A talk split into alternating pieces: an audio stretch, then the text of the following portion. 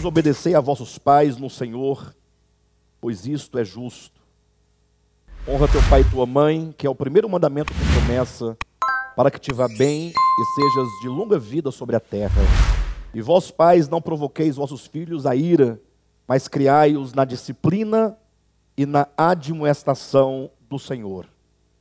Quanto a vós outros, servos, obedecei a vosso Senhor, segundo a carne, com temor e tremor, na sinceridade do vosso coração, como a Cristo, não servindo à vista, como para agradar a homens, mas como servos de Cristo, fazendo de coração a vontade de Deus, servindo de boa vontade como ao Senhor e não como a homens, certos de que cada um, se fizer alguma coisa boa, receberá isso outra vez do Senhor, quer seja servo, quer seja livre. E vós, senhores, de igual modo procedei para com eles, deixando as ameaças, sabendo que o Senhor, tanto deles quanto o vosso, está nos céus e que para com ele não há acepção de pessoas. Versículo dez. Quanto ao mais, sede fortalecidos no Senhor e na força do seu poder, revesti-vos de toda a armadura de Deus, para poderdes ficar firmes contra as ciladas do diabo, porque a vossa luta não é contra carne e sangue, e sim contra principados e potestades, contra os dominadores deste mundo tenebroso, contra as forças espirituais do mal nas regiões celestes. Portanto, tomai toda a armadura de Deus, para que possais resistir no dia mau, e depois de terdes vencido tudo, permanecer inabaláveis.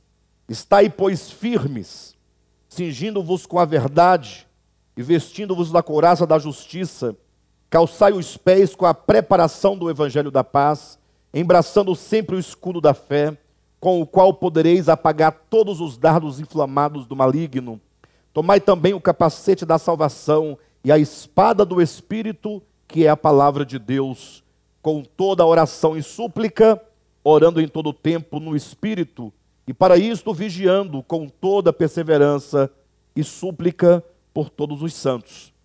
E também por mim, para que me seja dada no abrir da minha boca a palavra, para com intrepidez fazer conhecido o mistério do Evangelho, pelo qual sou embaixador em cadeias, para que em Cristo eu seja ousado no falar, como me cumpre fazê-lo.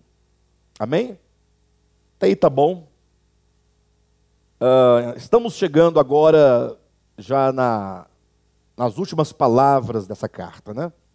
Nas palavras finais, é o capítulo seis, em que o apóstolo Paulo apresenta, portanto, o último quadro uh, acerca daquilo que ele vinha dizendo desde o princípio, que é o resultado, né?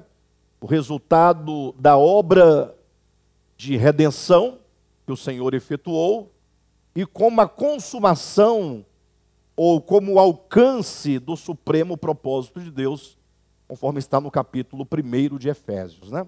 Essa carta ela precisa ser lida sempre em conjunto, ou seja, como é próprio de uma carta, não é? Uma carta no sentido específico da coisa, carta, uma epístola, né? Dirigida a alguém, ou a um grupo de pessoas que seja. De todo modo, seria muito estranho se nós recebêssemos, porventura, uma carta de alguém. Imagine, alguém escreve uma carta para você, seja de uma folha, duas ou três, não importa, dependendo da quantidade de conteúdo que se trata naquela carta, e você negligenciar a leitura dela como um todo. Então, toda carta tem que ser lida como um todo.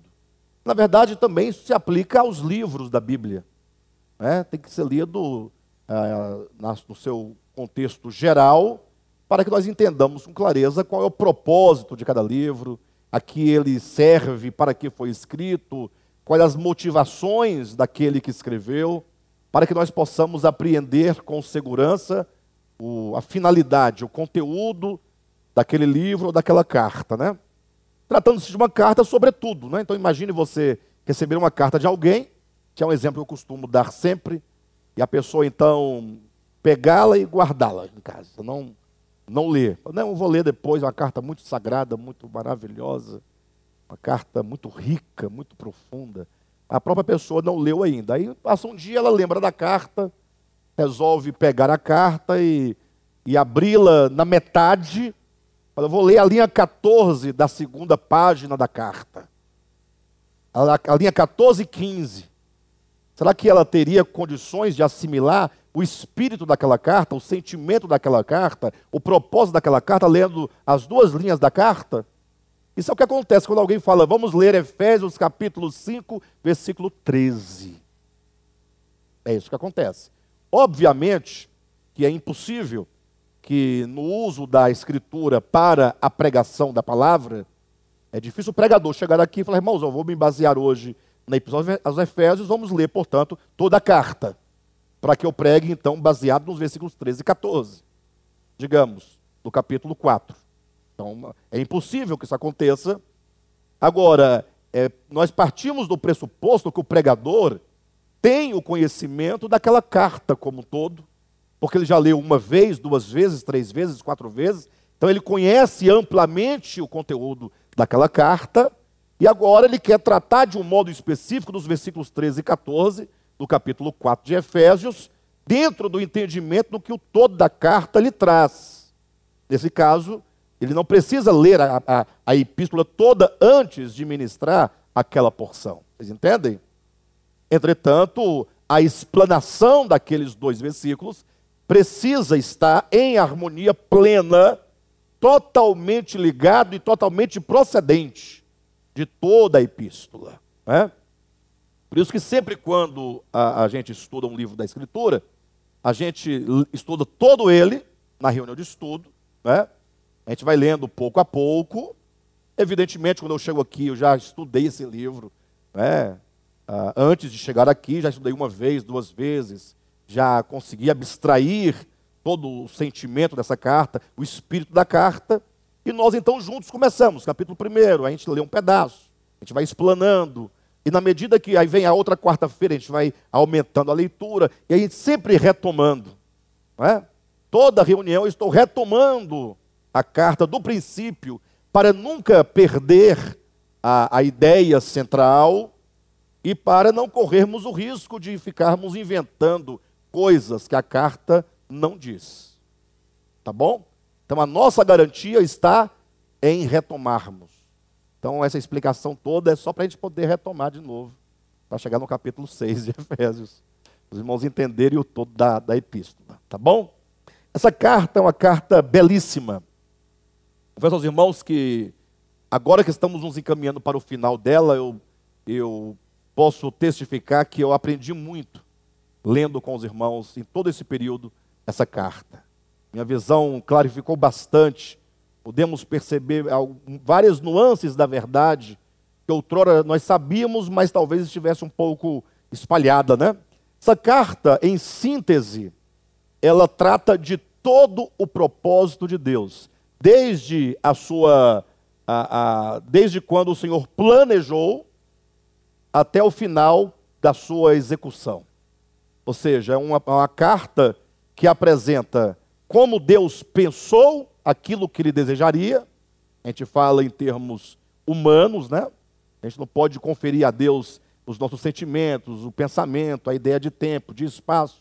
É só para os irmãos entenderem. Capítulo primeiro, como Deus pensou. Ora, ele pensou uh, em que o seu Cristo, essa é a ideia do capítulo primeiro, o Cristo de Deus uh, há de governar plenamente todo esse nosso sistema de criação no qual nós vivemos.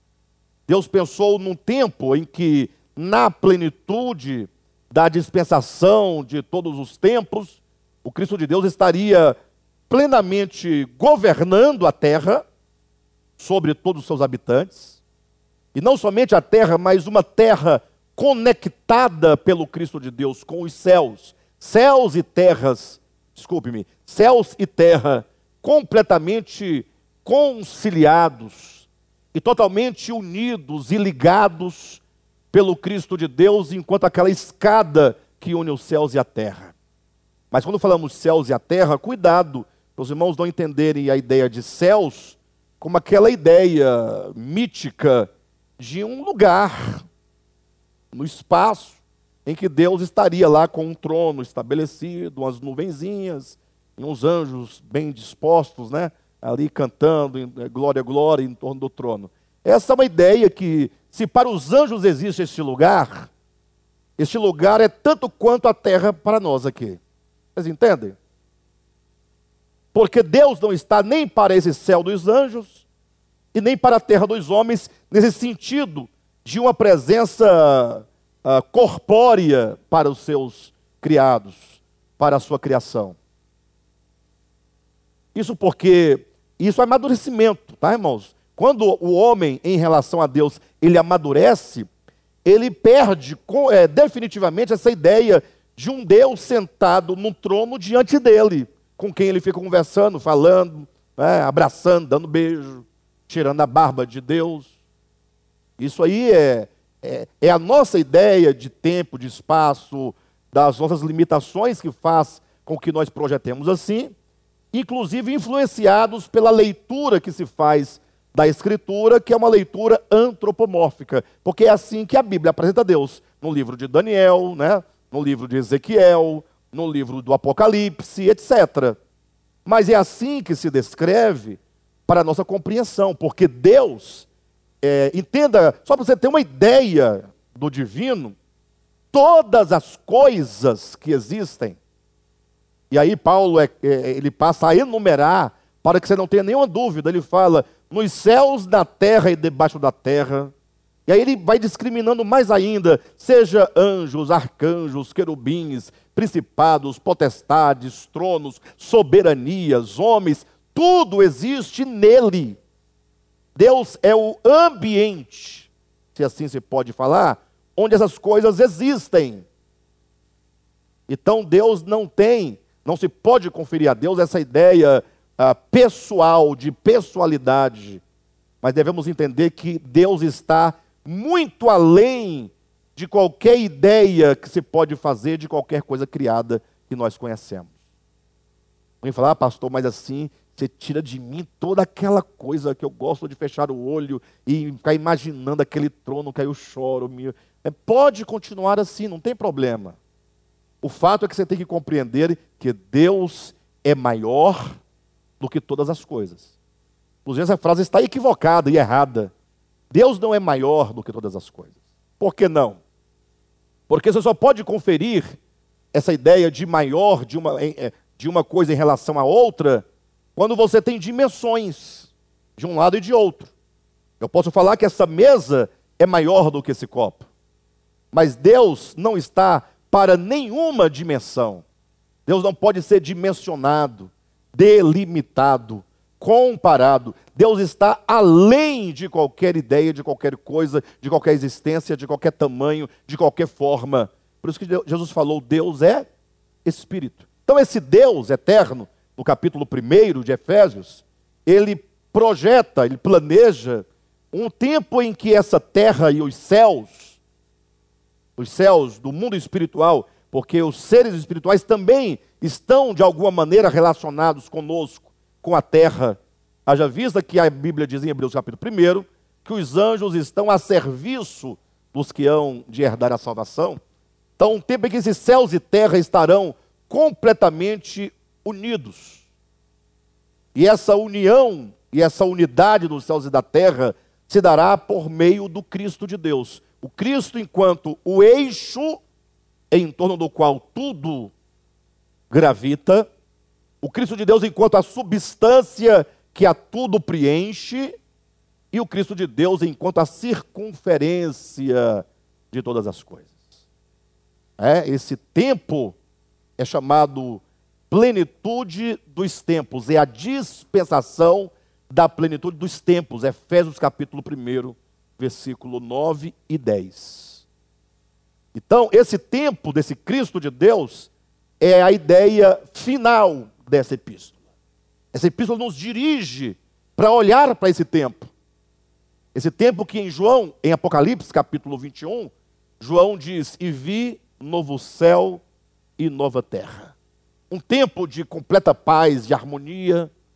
Imagine toda a criação totalmente, não somente ligada a Cristo, e não somente unida a Cristo, mas formando um todo absoluto, belo, maravilhoso, em que a glória de Deus é manifestada em tudo o que há. É um momento áureo de todas as coisas. E esse Cristo de Deus que fará toda essa unidade acontecer, nesse plano divino, é um Cristo coletivo. Capítulo primeiro de Efésios. Puxa vida. Não é tão somente o Logos eterno, Criador, é Ele sim. Só que nesse projeto, esse Criador se faz criatura, se faz homem. Então o Cristo de Deus se torna Jesus Cristo. Ou, se você quiser, Cristo Jesus, a depender da ênfase que você quer dar, se no Jesus, se no Cristo. E agora esse Jesus Cristo, nesse projeto divino, isso está aí em capítulo primeiro de Efésios, é um Cristo coletivo no sentido de que o Pai desejou formar um corpo para que esse Cristo seja o cabeça de um corpo. Esse corpo é coletivo, conforme está em primeiro Coríntios capítulo doze, que embora um corpo, esse corpo é formado de muitos membros. Aí imagina agora essa figura que se constrói em Efésios primeiro, um homem coletivo, um homem cósmico. Daí o nome do nosso estudo, ser, né? A revelação do Cristo cósmico de Deus.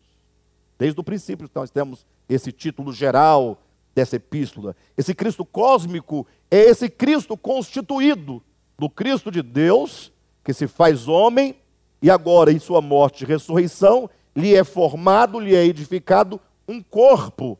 E agora esse cabeça que é Cristo, e esse corpo que é a igreja, esse corpo que é formado pelos eleitos e predestinados, e aqui vale lembrar que essa eleição e essa predestinação visa a formação deste corpo, e não se aplica exatamente a questão de salvação ou condenação, que é um grande erro calvinista, a leitura equivocada que eles fizeram de uma verdade, e aí ficam brigando agora, mas a verdade é bíblica ou não é bíblica? É bíblica. É, só não é a aplicação que se quer dar no âmbito de salvação. A predestinação é uma questão de primogenitura. Por isso que todas as vezes que fala de eleição, qual é o exemplo que traz? Jacó e Esaú, a ideia da primogenitura. E a ideia de primogenitura é a ideia de filhos no sentido de plural. Um pai tem dez filhos, o primeiro é o quê? Primogênito, e os demais são filhos. Os demais não podem ser qualquer outra coisa, porque só pode haver primogênito se houver os demais filhos. E esse primeiro filho, de acordo com a tradição semítica, tinha algumas, ah, algumas, como eu posso colocar, alguns privilégios, alguns privilégios, que eram conferidos ao primogênito. A porção dobrada da terra, o direito ao sacerdócio, e o direito à realeza. Então, essas três coisas eram dadas graciosamente, gratuitamente ao primogênito. E aí é onde entra a ideia de eleição e predestinação. Pensem um pouco comigo em nome de Jesus. Aí quando nasceu o primeiro filho, logo vem o orgulho, não vem? Ou não? De ser o primeiro filho, o filho mais velho. Eu sou o primogênito. Então pode-se o quê? Reivindicar esse direito, sim ou não? Por isso que toda vez que nascia um primogênito, quando havia uma relação de um propósito de Deus para com aquela família, o primeiro nascido era rejeitado. E quem era feito primogênito era aquele que Deus escolhia ser. No sentido de que primogenitura não é propriamente ser o primeiro filho, nesse sentido, mas é ser eleito. Então, aqueles que vão herdar essas bênçãos especiais, de constituírem com o Cristo de Deus, esse Cristo cósmico, esse Cristo coletivo, são aqueles a quem Deus escolheu. Por quê? Porque Ele quis. Eleição e predestinação é uma escolha que nasce do amor divino, que não é um amor exclusivista em relação ao outro, é um amor peculiar. Uma coisa é um amor exclusivo, outra coisa é um amor peculiar. Por exemplo, eu amo a minha esposa, isso é um amor peculiar, mas eu amo todos vocês. É uma outra forma de amar. Perfeito? Como eu amo minha mãe, é uma outra maneira de amar. Também é amor.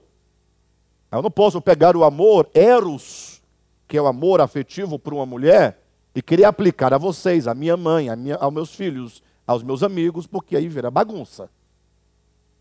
Não vira bagunça? Você já imaginou que coisa feia? Vamos chegar até a ideia dos gregos lá, bem parecido com eles, né? Ou com os romanos. Mas a ideia é que esse amor eletivo de Deus, que escolheu aqueles a quem Ele quis para formar esse corpo, é um amor eletivo, é um amor específico para este propósito. Mas Deus amou o mundo de tal maneira, olha aí. Deus pode muito bem salvar a humanidade toda e ainda assim ter os seus eleitos predestinados. Que não há, sem detrimento dos demais, sem ferir o amor de Deus nem a sua justiça. Então, no capítulo primeiro, mostra como Deus escolheu e predestinou pessoas, a mim, eu acredito nisso, e também a vocês, para esse propósito específico de constituir com o Cristo de Deus esse homem profético que é prefigurado lá em Adão, Gênesis capítulo um, vinte e seis, que vai governar sobre toda a terra. Então entenda de uma vez por todas, olha que grande privilégio. Por isso os versículos vinte, vinte e um e vinte e dois de Efésios capítulo um, fala que o mesmo poder que Deus exerceu em Cristo, ressuscitando-o dentre os mortos, e elevando-o ao ponto de fazê-lo assentar nos lugares celestiais, acima de todo nome que se possa referir, acima de todos os céus, para ele ser o cabeça sobre todas as coisas, esse mesmo poder também operou em nós, os seus eleitos e predestinados, para que, fazendo de nós agora o seu corpo, possa colocar todas as coisas debaixo dos seus pés. Então, isso é muito grande.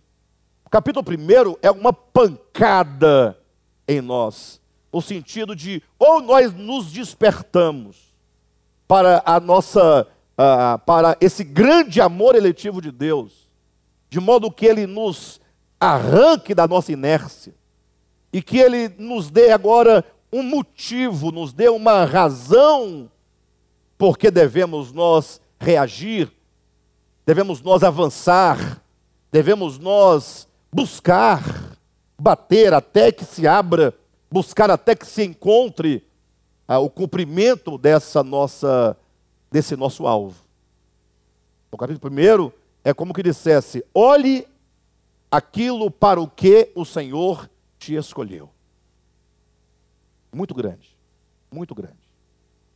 Aí vem o problema da desintegração do homem em relação a Deus. Capítulo dois. Estando vós mortos. O homem se desintegra de Deus no seu coração e na sua consciência, não uma desintegração física, mas uma desintegração na sua psique, nos seus sentimentos. É um filho revoltado com o pai. É um filho que não admite, não aceita a paternidade em relação ao seu pai. Consequentemente, se nega ao pai a filiação. É um filho que abandona o pai. É um filho que desenvolve uma ojeriza do pai. É um filho que não quer se lembrar do pai. É um filho que não quer ser, ser lembrado enquanto alguém que procede do pai. É um filho que define a sua vida independentemente do, independente do pai. É um filho que vai para uma terra distante. E quanto mais distante para esse filho, melhor. Aí eu pergunto, mas Deus tem um projeto, capítulo primeiro.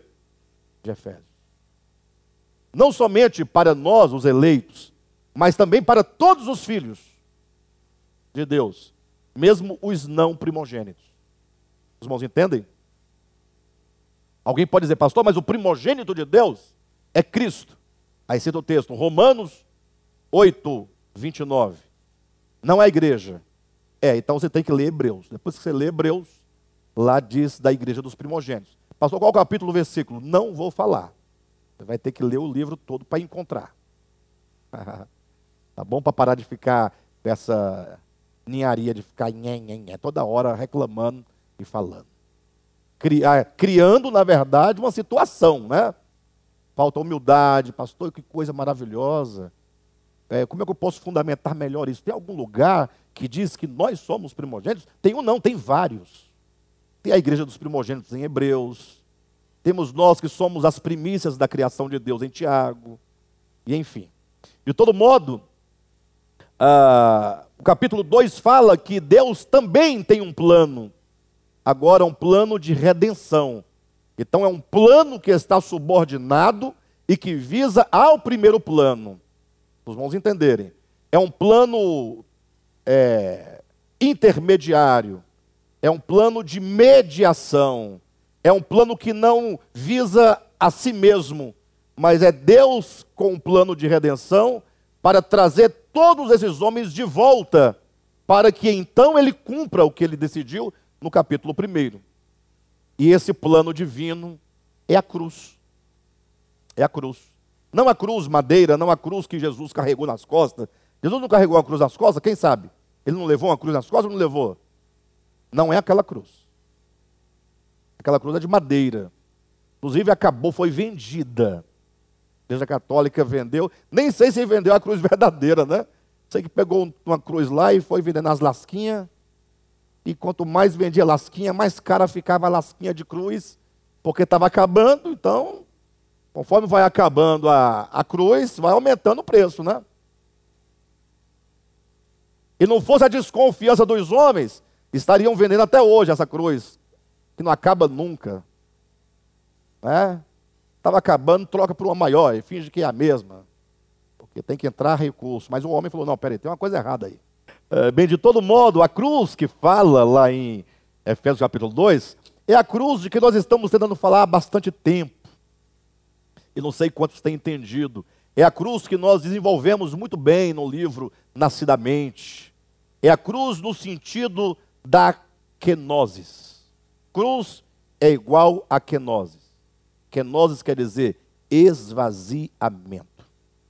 Porque o que não é esvaziamento é presunção, é orgulho, é ego, é o pecado. É aquele, aquela presunção, né? Quando é dito sobre a estrela da manhã, se você ler na Vulgata, se ler Lúcifer, é dito lá em Isaías, capítulo catorze, é, tu dizias no teu coração, eu subirei, ó, essa elevação, né? E o subir acima das estrelas do céu, não é subir nesse sentido meramente de distância, né? Mas é um subir no sentido de fazer-se maior, de considerar-se maior, estabelecerei o meu trono, o meu governo, né? No lado norte do universo. Então é todo esse espírito de presunção que na cruz se mostra enquanto oposição a isso, a kenosis, é o esvaziamento. É Filipenses capítulo dois, versículo cinco em diante. Tende em vós o mesmo sentimento que houve também em Cristo Jesus. Isso é algo tão simples e tão prático e tão claro para todos nós, que para você entender exatamente a cruz de Cristo e cada vez entendê-la melhor e mais profundamente, basta que vocês olhem para o seu contrário. Olhem para o seu contrário. Irmãos, toda hora nós estamos nos levantando. Uma força estranha dentro de nós nos levanta para o enfrentamento. Toda hora. Nós estamos sempre cheios de... É, estamos sempre dispostos a gritar a nossa justiça, a nossa verdade, a impor sobre o outro o nosso dever, ou impor sobre o outro o dever dele. Estamos sempre dispostos a julgar, estamos sempre dispostos a apontar. Esse espírito de, que nos faz é, é, é, tão arrogantes é o contrário da kenosis. Porque a kenosis, você vê em quem? Em Cristo. Sendo Deus, não se apegou ao fato de ser, antes, pelo contrário, se fez homem, se esvaziou, assumiu a forma de servo. Aí vai mostrando toda, todo esse processo de entrega, quando ele não devia fazê-lo. Porque lá é, sendo Deus, Aí quando você faz a leitura correta e expandida de Filipenses, tem que fazer assim, ó, tende em vós o mesmo sentimento que houve também em Cristo Jesus. Você tem que fazer um, um paralelo entre o que houve com ele e o que você tem que fazer, sim ou não? Então, na sua leitura, você tem que fazer logo dois gráficos, no sentido paradigmático, né? No sentido vertical. Jesus e você. Aí você começa, o que ele fez? Sendo Deus. Aí você vai para o outro. Não sendo Deus. E aqui começa, você não tem que progredir não, para aqui um pouquinho. Pensa no fato de ele ser. Isso é uma verdade suprema. Sendo igual a Deus. E qualquer coisa que se diga em termos de teologia, porque tem as discussões sobre Jesus, sobre, sobre o Cristo, não tem essa, é, os T Js, não tem essa questão? Por mais que você tente fazer, ele ainda assim é muito grande. Vocês entendem? Eu só estou tentando fugir da discussão teológica. Mas o fato é que ele sendo igual a Deus, aí você está fazendo a leitura. Se é para eu ter o mesmo que ele, eu tenho que fazer o meu lado. Eu não sendo igual a Deus. Por que que eu tenho que fazer esse paralelo? Ora, porque ele sendo igual se esvaziou deste modo, e eu não sendo igual, muito mais. Porque ele poderia, sem nenhum erro, sem nenhum pecado, falar, gente, mas como assim? Eu sou Deus, poxa. Qual o problema de vocês? Eu criei todas as coisas. Fui eu que fiz o homem. Tudo que existe, existe em mim, por mim e para mim. Olha que reivindicações mais lindas e bíblicas. Jesus dizendo, é, imagina ele se encarnando, vindo, e quando os homens viessem em cima dele, ele, opa, alto lá! E saiu um raio assim para segurar os homens a certa distância. Olha com quem vocês estão falando. Eu sou o alfa e o ômega. Eu poderia falar ou não poderia? Sim ou não? Poderia humilhar ou não poderia os homens? Dizendo, vocês existem em mim. Mas não. Tudo isso é verdadeiro em relação a ele. Só que ele não diz. Isso causa um incômodo tão profundo no universo. Não somente em nós, no universo. Os anjos devem ficar perturbados. Por que que ele não abre a boca e fala alguma coisa? Por que que ele não fala alguma coisa? Aí vocês vão lembrar da oração que Jesus faz antes da sua morte. Lá em João capítulo dezessete, ele fala, Pai, glorifica-me com a glória que eu tive junto de ti antes que houvesse mundo. Isso explica o processo da quenose. Ou seja, ele sendo o glorioso ao lado do Pai e da divindade, antes de todas as coisas, para ele reivindicar ao Pai, devolva-me essa glória, é porque um dia ele abriu mão dessa glória. Ó. Ou seja, sendo ele o glorioso, ele se ocultou da criação. E agora ele está oculto da criação. E agora, e o pior, ele não nasce... É, em qualquer outro lugar, senão na, na Judéia. Não tinha um lugar melhor para nascer, poxa? O camarada vai fazer uma viagem, ó, escolha um lugar para onde você quer viajar, qualquer lugar do mundo. Aí você vai escolher o quê? Ah, eu quero, eu quero ir para a França. ah, Dubai, Dubai, quero ir para Dubai. Todo mundo quer o melhor lugar, né? Agora fala para o Cristo de Deus, escolha um lugar para você nascer. Ah, eu quero nascer em, na Judéia. E eu, um anjo deve ter falado, misericórdia. Judéia? Mas e em que lugar da Judéia? Na menor cidade da Judéia. Naquela que ninguém sabe, ninguém conhece. Men- menos habitantes possível, é, lá no finalzinho mesmo da coisa, é de lá. Então tudo isso é o quê? Ele é o Cristo, poxa. Então ele se esconde, ó, na humanidade, e agora ele é reconhecido E ninguém consegue perceber o poder e o peso dessa palavra. E reconhecido em figura humana. Sabe o que significa isso? Vocês querem ter uma ideia do significado? Você se acha bom? Fala a verdade. Não, não é boa.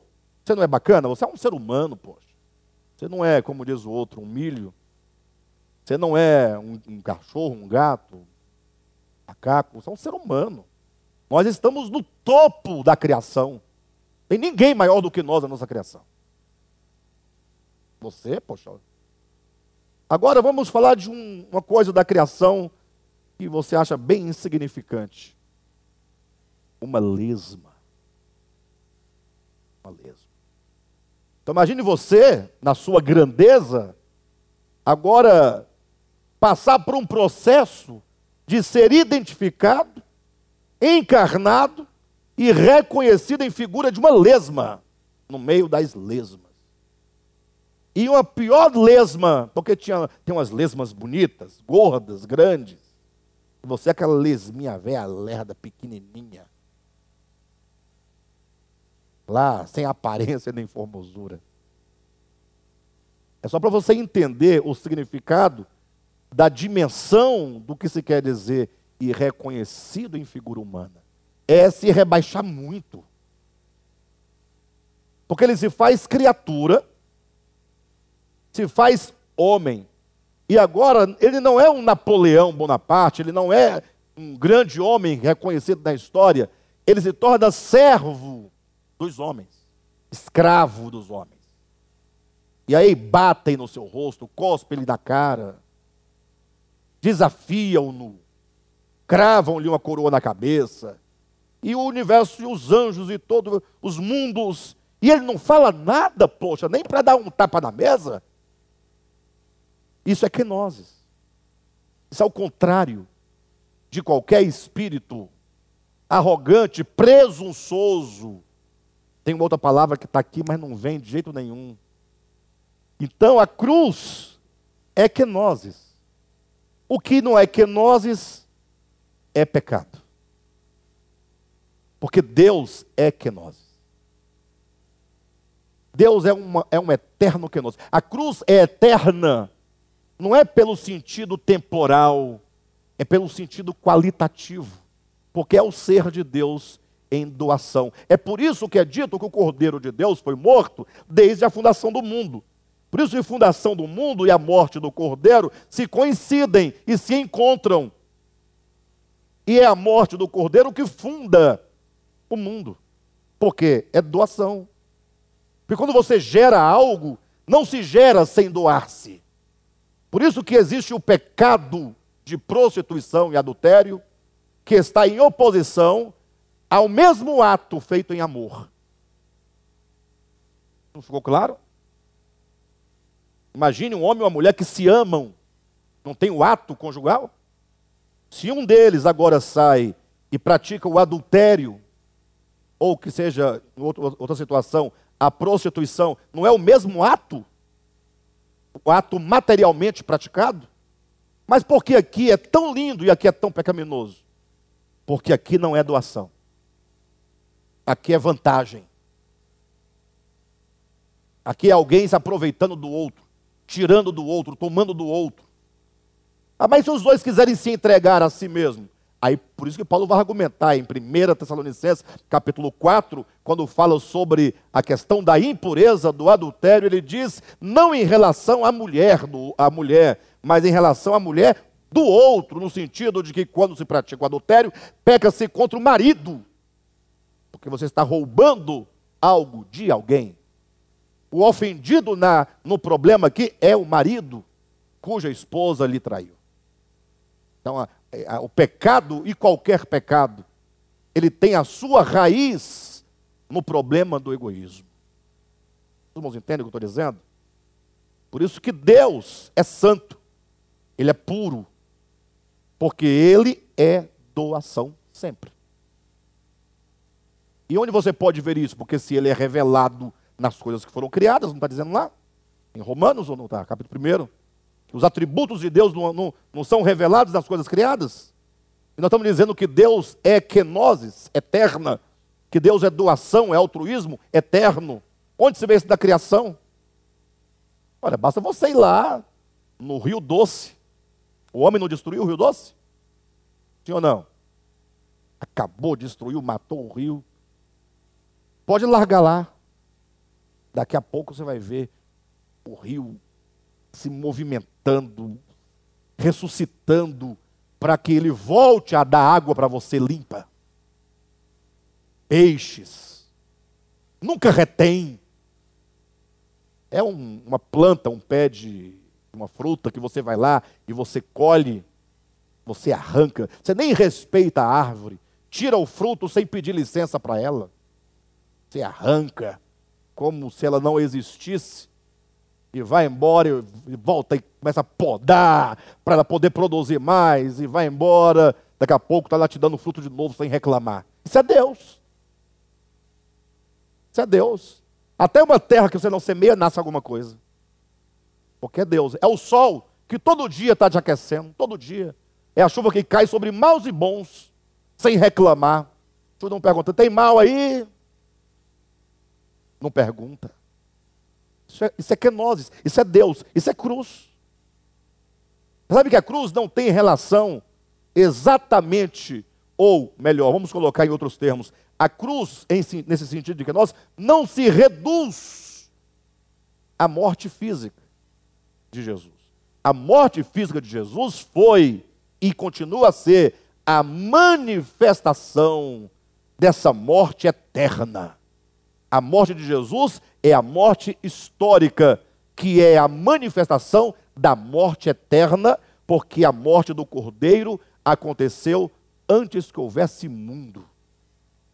E quando chega na eternidade futura, Apocalipse capítulo cinco, lá você vai ver no trono da eternidade, em pé, o Cordeiro sempre recém-imolado. No trono da eternidade. Ou seja, a cruz vai continuar sempre, porque ela sempre foi e, portanto, ela sempre é. Então, a cruz é eterna no sentido qualitativo. Capítulo dois de Efésios. E todos quantos encontram-se com Cristo nesse mesmo espírito, nessa mesma quenoses, é destruído, porque ele se esvaziou. Sendo, e nós, ele, se, ele sendo igual a Deus, se esvaziou, e nós não sendo, nos esvaziamos de quê? Ele se esvazia da glória, e nós de quê? Porque nós não temos glória, nós nos esvaziamos no sentido negativo em relação a Cristo, ele se esvazia no sentido positivo, tudo que ele é, é como se não fosse. E agora nós, não sendo igual a Deus, e nós sendo igual, nós sendo iguais a Satanás, participante do mesmo espírito, da mesma consciência, das mesmas disposições, semelhantemente a ele, iguaizinhos a ele, nós estamos sempre dizendo: eu subirei acima das estrelas do céu, exaltarei o meu trono. Estamos em cada ação, em cada palavra, em cada enfrentamento, em cada confusão na qual nos metemos, em cada intriga, em cada exigência, em cada acusação. É como que dissesse: eu sou. Por isso que eu estou apontando, falando, exigindo, gritando, brigando, reivindicando. Então, nós não sendo, mas sendo. Não sendo iguais a Deus, mas sendo tão cheios de orgulho, de presunção, como Lúcifer, precisamos de nos esvaziar desse ego, desse sentimento perverso. E esse esvaziamento é cruz, é quenoses. Por isso que em Efésios capítulo dois é dito que na cruz toda barreira e toda parede de separação é destruída. Por isso que na cruz os povos se encontram. Mas só podem se encontrar porque estavam separados. E na cruz acaba toda etnia. No corpo de Cristo não pode haver branco, negro, não pode haver homem, nem mulher, nem escravo, nem livre. Todas essas estratificações são do pecado. Tudo bem que nós tenhamos nossas características em questões geográficas, questões climáticas, questões culturais, questões linguísticas, normal.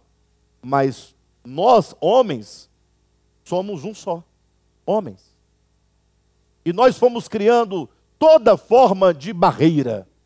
A barreira da nação, da etnia, da religião, do sexo, da economia. Vamos criando. São muitas. Quando não tem mais o que inventar, aí vem a barreira da inimizade. Eu não gosto de você. Não tem jeito, não gosto de você. Pronto. Odeio você. Agora imaginem quantas paredes estão nos separando, que precisam ser destruídas pela cruz. Capítulo dois. E esse é o meio pelo qual o Senhor vai nos levar ao cumprimento do seu propósito. Quando a cruz opera, o que ela gera? Unidade. Capítulo quatro de Efésios. Paulo começa dizendo: rogo-vos, pois.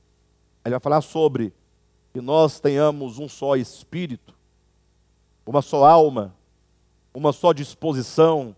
E ele vai demonstrar essa unidade explicando: porque há um só Deus, há um só Senhor, há uma só fé, uma só esperança, um só batismo, um só Deus. É a unidade. Essa unidade fala de um coração totalmente redimido, que agora tem condições de, de, de ter nele cumprido o propósito de Deus. E aí o cumprimento desse propósito, que é essa unidade, é representado no corpo de Cristo, capítulo quatro de Efésios, e no, na noiva de Cristo, capítulo cinco de Efésios, e agora no exército de Deus, no capítulo seis de Efésios. Interessante que, baseado nessa estrutura do livro, Paulo ele abre o capítulo seis falando sobre pais e filhos e sobre servos e senhores. Para então ele falar sobre a armadura de Deus, que é esse exército de Deus. E está tudo aqui conectado, por isso que eu li tudo junto. Eu não vou desenvolver muito a questão de pais e filhos, e senhor e servo, porque aqui basta explicitar o, o princípio de um e de outro. Imagine só um pai, quando eu falo pai, pode ser mãe, filho, tá? Ou o pai e o filho. Que tipo de relação se estabelece entre os pais e os filhos? Essa é uma pergunta que tem, tem que ser considerada. Porque afinal nós estamos sempre muito cheios de, de tradição, de cultura. E, sobretudo, nós que somos mais velhos, né? Ou nossos pais que são mais velhos do que nós, que tipo de, de tratamento nós, e nós damos nessa relação entre o pai e o filho? Às vezes o pai pode se exceder enquanto pai, sim ou não? O que acontece não raras vezes. E os filhos se excederem enquanto filhos. Ou seja, ultrapassarem o limite da relação de filho, quando comparado com o pai. Então, Paulo, lógico, que ele vai falar sobre um ideal. O ideal. Infelizmente, eu tenho que dizer, hoje em dia a coisa anda muito difícil. Nós estamos vivendo os dias finais. Estamos vivendo aquilo que Paulo disse, os últimos dias seriam dias difíceis. E quando Paulo fala de dias difíceis, lá fala de filhos desobedientes. Filhos ingratos e desobedientes. Então, é um sintoma dos últimos dias. Hoje em dia, muito dificilmente se vê uma relação pacífica entre pai e filho. Os filhos resistem à autoridade dos pais de uma maneira extraordinária. Mas falando de uma maneira, de um ideal, ele fala que os filhos devem honrar os pais. Então aqui fala sobre o ato da obediência. E não somente a obediência nesse sentido que nós temos. Ah, às vezes um filho até obedece ao pai, no sentido de essa obediência externa. Nós temos que nos aprofundar nesses conceitos, porque a obediência, no sentido bíblico, enquanto honra, sobretudo, é muito mais do que o simples obedecer a uma ordem. E honrar é muito mais do que falar que honra.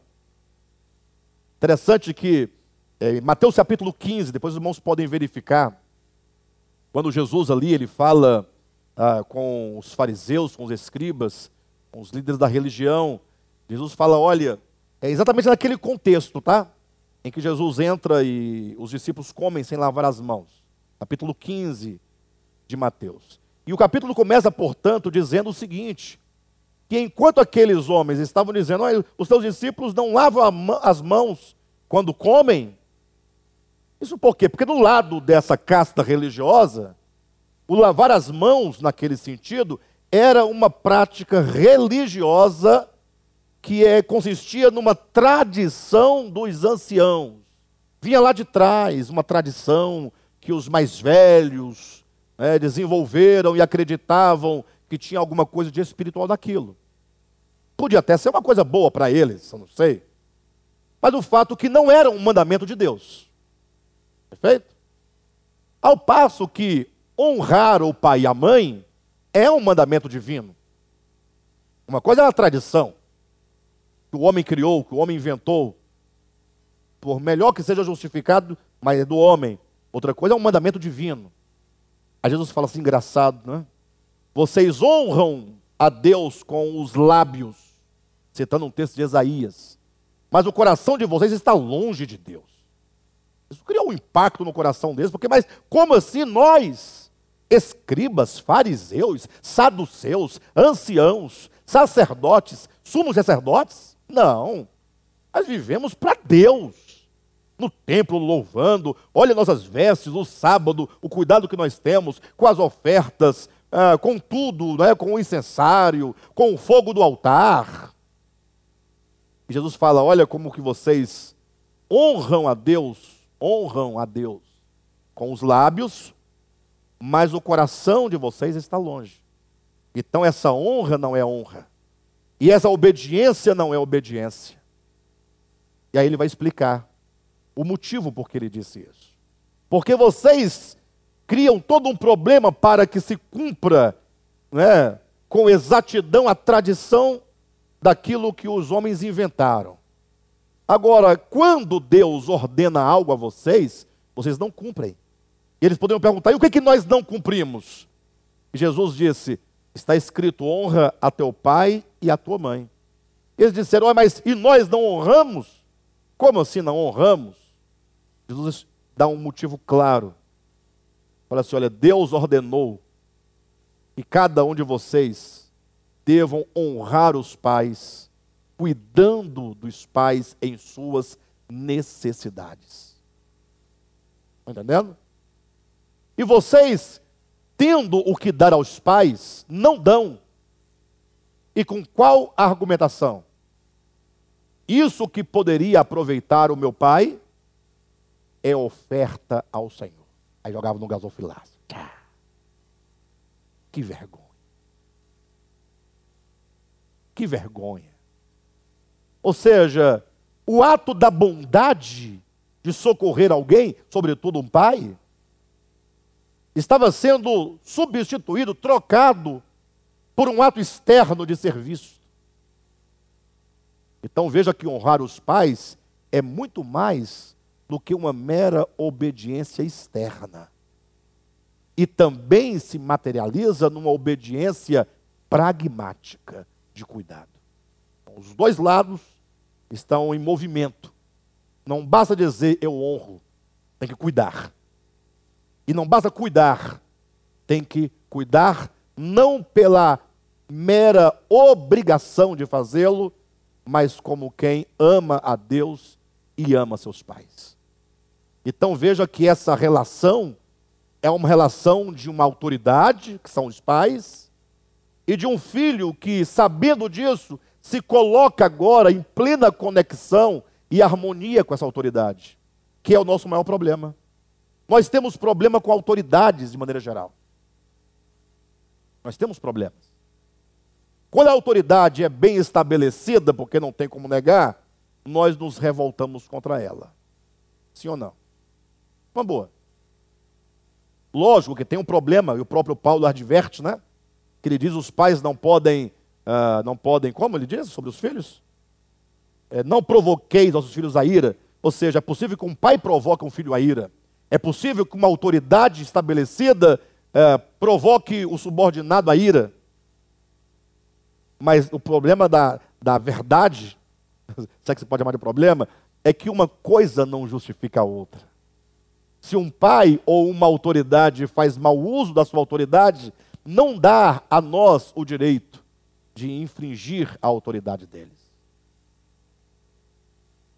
E o, o contrário também é verdadeiro. De maneira, então, que quando nós olhamos para uma autoridade estabelecida e não tem como negar o seu estabelecimento, nós justificamos a nossa não integração e subordinação àquela autoridade, justificando que aquela autoridade faz mau uso da sua autoridade. É um problema para nós.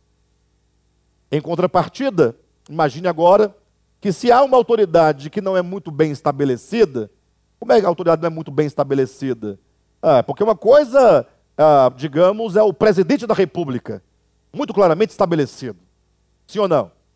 Ninguém, alguém tem dúvida de que o presidente é o presidente? Né? Você pode não gostar e não concordar, mas é um presidente. Então não tem como você negar isso, está claro. Um policial militar, né, na sua atividade, ele é uma autoridade. Tem como você duvidar? Não, não é estabelecido. É uma autoridade estabelecida. Um pai... Quando fala um pai, todos sabem que é uma autoridade estabelecida. Mas ele perde a força desse estabelecimento. Porque ele é uma autoridade segundo a lei natural. E não segundo uma lei positivada. Porque a lei positivada tem força. E a lei natural, ela pode ser negada. Ela pode ser distraída. Ela pode ser, você pode se esquivar dela. Fingir que ela não existe, porque a lei natural não te cobra imediatamente. Vai transgredir uma lei positivada? Vai cair a pancada na mesma hora, sim ou não? A polícia vai pegar, vai te prender, você vai gritar, quanto mais gritar, mais ele aperta a algema e leva, pronto. Cai na hora. Agora a lei natural, ela leva tempo para trazer o resultado. Por isso que ela perde um pouco da sua potência em nós, nesse sentido, porque nós nos valemos de que não vai acontecer nada. E agora, se não for um pai, se for um irmão mais velho, vai piorando a coisa. E quando chega, então, digamos, num líder religioso, vamos colocar no nosso sentido os pastores, e aqui nós estamos falando dos pastores e não dos salteadores, faça-se a, a devida distinção, levando em consideração que uh, o escritor aos Hebreus chama esses líderes de guias. Né? De guias. Eu sei que alguém vai dizer, não, esses guias aí, pastor, são os apóstolos. É porque há dois guias ali, é, em Hebreus capítulo treze. O primeiro se refere aos pais que vieram antes. Mas o segundo é aquele que está diretamente ligado a você, interessado pela sua alma, por isso ele se dispõe a cuidar de você no âmbito da eclésia, da comunidade. Então chega nesse nível, aí, sobretudo nos nossos dias, desaparece total. Total. Então, Paulo vai trazendo aqui o princípio da compreensão da autoridade em vida, e não da autoridade legal, nem judicial, autoridade em vida e de uma submissão em vida. Filhos que se subordinam em amor aos pais, pais que exercem autoridade em amor sobre os filhos, sem exasperá-los, servos e patrões que servem, os servos que servem aos seus senhores, como quem serve ao Senhor, e o patrão que cuida do seu funcionário. Hoje falamos funcionário, naquele tempo era servo mesmo, né? Era escravo mesmo, no sentido da palavra dolo, salvo engano, no grego. De modo então que agora é um senhor que cuida daquele servo com toda a dignidade, né, que o servo deve ter. Então, quando há essa harmonia, nós estamos alcançando unidade. Então veja que a questão da unidade, ela é muito maior do que simplesmente uma questão de você e Deus. Porque qual é o grande argumento hoje em dia dos cristãos? Não de todos, né, mas de uma boa parte deles.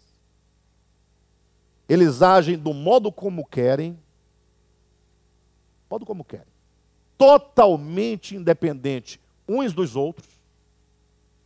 Se tem uma coisa que não existe em igreja hoje em dia, é sede submissos uns aos outros, não existe. Cada um faz o que quer, como quer. Não estou falando da vida pessoal e particular, eu falo quando se trata das coisas comuns. E aí cada um age como quer, entra na igreja como se entrasse num bar, deixa a congregação, abandona como se deixa o bar. Eu congrega oito anos e, e, e não congrega mais. Cadê o fulano? Não, parou de congregar. Quem disse? Ah, disseram. Que respeito ele tem por vocês, por mim, por todos nós? Isso é unidade? Mas o grande argumento, sabe qual é? A minha vida é com Deus. Esse é o grande argumento. A pessoa pensa, se eu estou bem com Deus, pronto. E não existe estar bem com Deus. Grande mentira. Você nunca estará bem com Deus. Nunca. Como assim, pastor? Ué, como é que você vai estar bem com a pessoa que você não vê? Com quem você não fala? Aí eu falo, para de bobagem. Você fala com Deus. Aí eu oro. Ai, Jesus. Oração é uma conexão totalmente espiritual. Eu estou falando das relações. Você não vê, você não fala, você não toca, você não conversa. A melhor coisa que tem é você casar-se, ou unir-se, ou viver com um parceiro imaginário. Porque nesse sentido, Deus é imaginário. Nesse sentido, da nossa existência, dos sentidos. Muito cuidado com, a, com as palavras minhas, viu? Eu coloco palavras muito fortes para que você compreenda. E no âmbito do sentido, Deus é imaginário, sim. Porque no sentido, para ele não ser, você tem que tocar, tem que ver, ouvir, lamber, chutar. Para você poder saber que tem consistência. Mas sendo Deus a verdade, e eu vou dizer que ele existe, para que ninguém pense que eu estou dizendo que ele é uma projeção da nossa mente, ele existe. Só que o nosso relacionamento com ele é do Espírito, é na fé. No âmbito do Espírito e da fé. Você não tem como estar bem com ele, porque o próprio Deus eterno, invisível, ele determinou que a nossa relação com ele só é possível na minha relação com o homem. Não existe relação ou relacionamento com Deus via, ah, ou melhor, não existe relacionamento com Deus em que você tira desse contexto de relacionamento o seu próximo, o homem.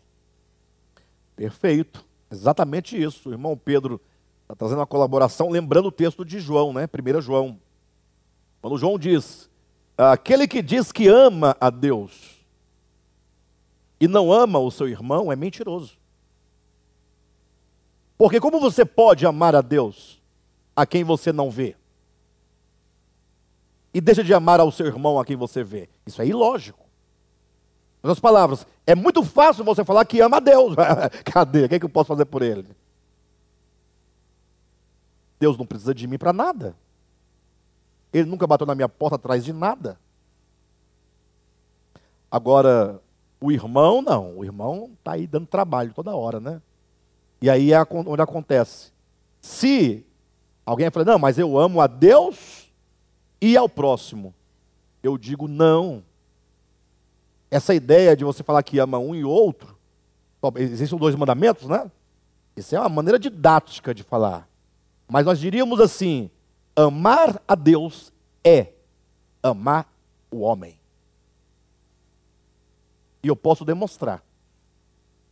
Se quiserem uma prova, inclusive uma prova explícita disso. Jesus diz em Mateus vinte e cinco, quando você socorreu, quando você estendeu a mão, quando você matou a fome, quando você vestiu, quando você visitou o preso, esse, um desses meus pequeninos irmãos, você fazia isso a mim. Não há meios de você fazer a Deus as coisas, senão pela via do homem. Ah, mas é porque eu faço tanta coisa para Deus. O que você faz para Deus? Aí eu oro, aí Deus está precisando da sua oração agora. Aí eu jejum, Deus está precisando do seu jejum. Aí eu, eu, eu só visto roupa comprida. E Deus quer que você ande de roupa comprida. Então veja que criaram um Deus tão mesquinho para poder esconder o nosso grande problema de unidade com o outro.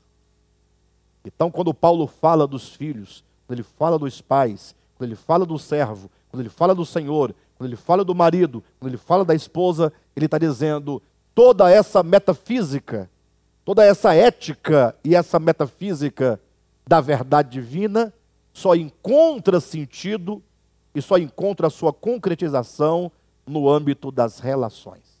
Ou seja, Deus se mostra, Deus é amado, Deus é servido, Deus é obedecido nessas nossas relações que só podem ser possíveis, ah, possível no caso o serviço, o amor, na unidade. E é essa unidade que nos leva a amar, nos leva a, a, a nos submeter, nos leva a exercer autoridade com completo uh, uh, amor sobre o outro, uh, sobre quem nós exercemos autoridade, etcétera, é nessa unidade. Amém? De modo que, quando Paulo, então, aqui fala no capítulo seis sobre pais e filhos e sobre servos e senhores, antes de entrar na questão da armadura de Deus, ele toca, portanto, no ponto fundamental que é a relação do amor, da, melhor, da autoridade e da obediência. Então eu quero que os irmãos vão para casa pensando nesses dois termos, autoridade e obediência, que serão os dois fundamentos que vão formar esse exército de Deus. Não haverá exército de Deus sem autoridade e sem obediência. Sabemos que a autoridade desse exército é o Senhor. E para nós, portanto, só sobrou e só cabe a obediência. Amém? Nós veremos como que isso acontece, acontece de maneira prática na nossa vida. Tá bom?